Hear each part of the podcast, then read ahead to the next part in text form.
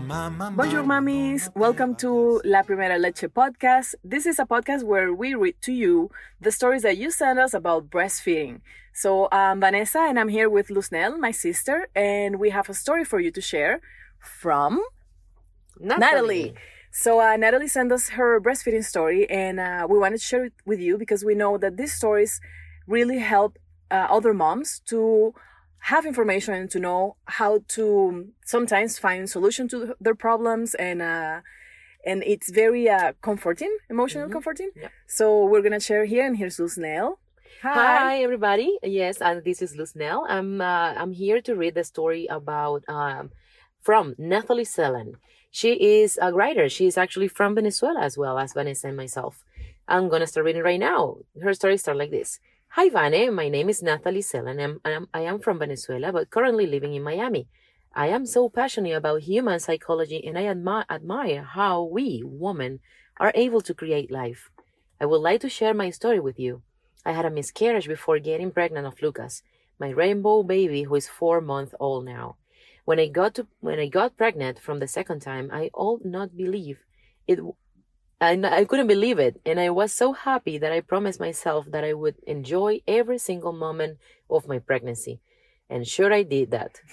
I am an engineer and also a fitness, nutrition, health coach. So I experimented a little bit to prove myself that I was able to break those paradigms and myths in regards to eating healthy and work out heavily during pregnancy. Oh, nice. I am a heavyweight lifter. Oh, my God. Wow. And yes, I did it.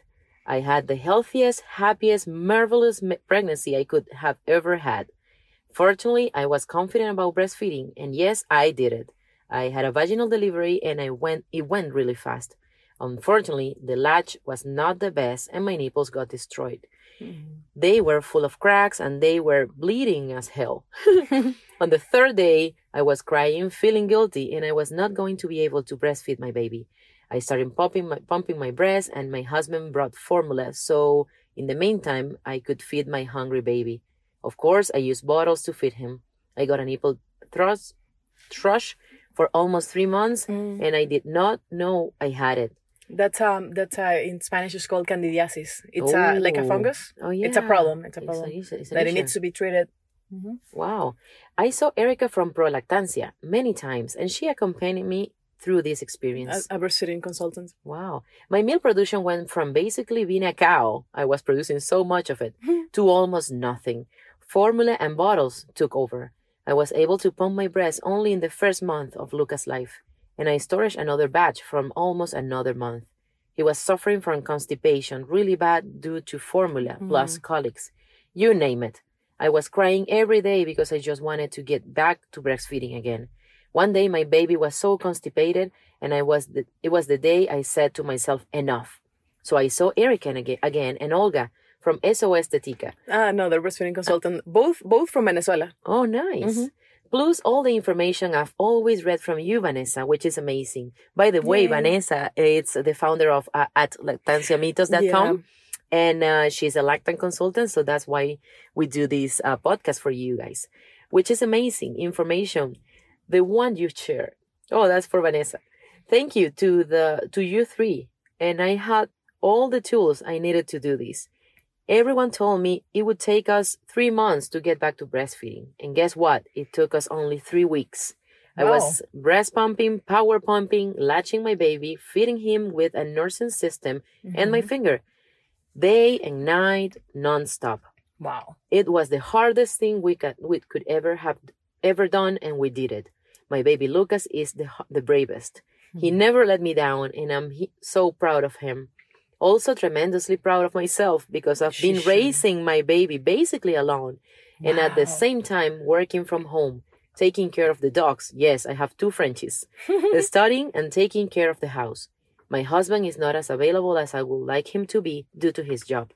And also, we do not share the same culture. He's North American.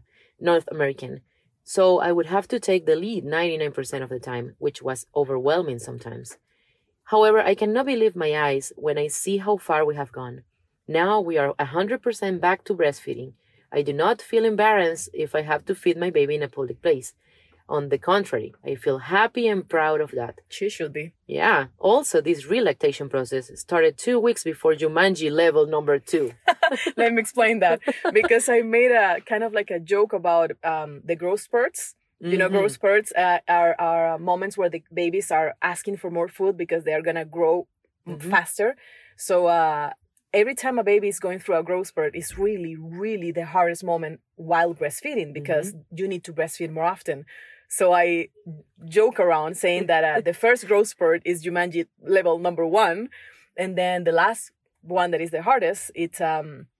Jumanji level number 3, which is the growth spurt on the month, on the third month, because it's the longest. It's the longest. So my followers at Lactancia Mitos, they already know that the Jumanji levels are the growth spurt of the kids. Now we are going through this mature sleeping, the circadian mode, but it's not as crazy as the growth spurt. My baby is happy and so I am. Breastfeeding gives you the most beautiful connection you with your real loved one. Regrets nothing. Thank you for sharing my story with you. Thanks for letting me share this story with you. I hope we can inspire other women to be empowered of their own body and understand how amazing we are. Hug and kisses, Nathalie. Thank you, Nathalie, for sharing your story. That's amazing. It's an amazing story. What she did was basically the hardest thing that you can do to get back to breastfeeding, which is to make your baby fall in love again in breastfeeding because they get used to the bottle and then they don't want to latch. Yep. And then you have to use a nursing system, where you kind of trick your baby into falling in love with the boob because they are drinking your pump milk, but they are latching at the same time. It's a long story to explain, but what she did was actually really admirable. Yep. Really absolutely. Especially incredible. When you need to do things by yourself. Mostly, and having not a lot of help during these times is not easy, and it makes you stronger somehow. While fighting with the new baby, the new challenges you're facing, and it's absolutely marvelous that you're doing this. And Nathalie, and thank you so much for sharing your story. It's worth 1,000 words just to hear your success, and I hope all the moms can use this information for their own success as well and empowerment. Thank you for listening. Thank you, Nathalie. So. Guys, we'll see you next time with another episode and another story sent from you. And we gladly receive breastfeeding stories to share with other moms. So see you next time, guys. See ya. Bye. Bye.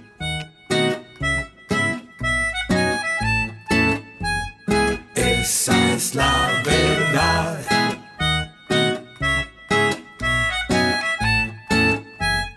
Esa es la